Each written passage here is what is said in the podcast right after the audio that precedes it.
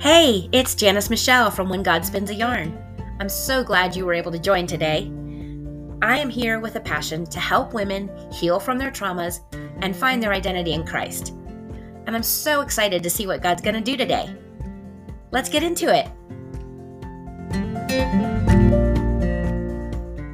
It is snowing again. I love snow, it's beautiful, but it's cold. And these cold days make me want to just burrow under the covers. It's hard to get out of bed, especially when the house is still cold too. I know getting up and moving will warm me up as well as clear the fog and sleep from my mind. In fact, I tell my boys this all the time. Depression works the same way. It makes you want to just curl up, hidden under a blanket of fluff that you somehow think will protect you from the cold, hard world. All it really does is insulate you from reality including the beauty of the world. Winter is cold. Snow is dangerous, as we have so fully experienced in the past year. Two major accidents because of snow, almost exactly a year apart. Thank God everyone was safe.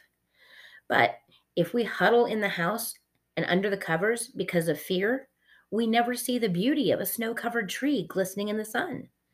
Life itself is full of danger and beauty at the same time on those cold days when I do convince myself to go ahead and come out from the warm, comfortable covers, I always find more energy than I thought I had. I accomplish more than I thought I would, and of course, more than if I hadn't gotten up at all. I am usually surprised by or reminded of some small joy that puts a little more pep in my step. If I can remember this on the days that depression tries to suppress my motivation, then I can find my way to engage in life again, and I see the joy in each day. There are times when I just lay there, chastising myself for all I'm not getting done. But what good does that ever do? I'm sure you know the feeling if you've ever struggled with depression or anxiety. Forcing myself to take just five minutes and make a little progress on one thing often is all I need to do. This usually gives me momentum to keep going and momentum works better than and brings about motivation. Otherwise, I just spiral further down into depression and the cycle begins again.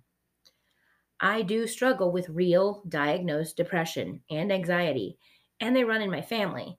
So I know these tips don't always work, nor is it easy to do.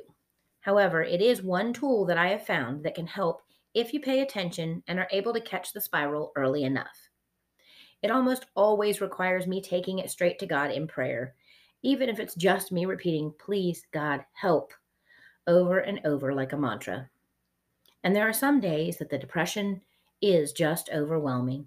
It doesn't work, and I do stay in bed. I usually find these days are when I have overdone or overstimulated previously. I give myself grace to just rest on those days. I have recently come across a health coach who talks about building habits. Mary Schrank is her name. She's on TikTok. I think she's on Instagram too. She says that one key to consistency is never to let just for today happen for three days in a row. If it's day three, then it's time to get back in. I find applying this to rest days is a really good practice too. Even if I only do five minutes of something productive on day three, I've come out of the just for today thinking and gotten back on track. Five minutes matters. Whether we are talking about decluttering our homes, focusing our minds, exercising our bodies, or spending time with God, five minutes is a start, and that's okay. You have to start somewhere, even if you are, quote, starting over again. And when you are able to add more five minute segments to that, it adds up quicker than you would think. Having that little bit done today makes tomorrow that little bit easier, and you are starting farther along than you were yesterday. Progress is progress. Depression can be both combined with and confused for procrastination. And when you have depression or anxiety alongside ADHD or some other neurodivergency, that becomes a really tangled mess. All of these factor together into a perfect storm of do nothingness. It's a struggle. And while it's not your fault, there's a way out. You can choose to find that way, even if it's a one groan prayer to start.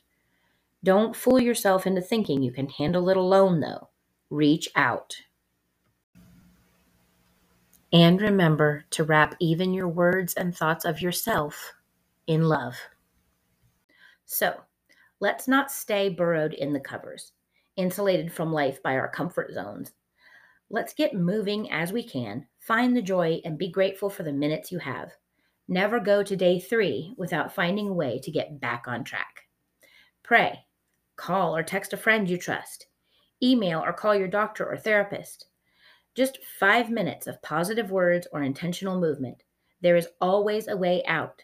And please take your meds if you've been prescribed them. They really do help. Don't neglect yourself. You can't care for your people or reach your goals if you aren't maintaining your health first physical, mental, and spiritual.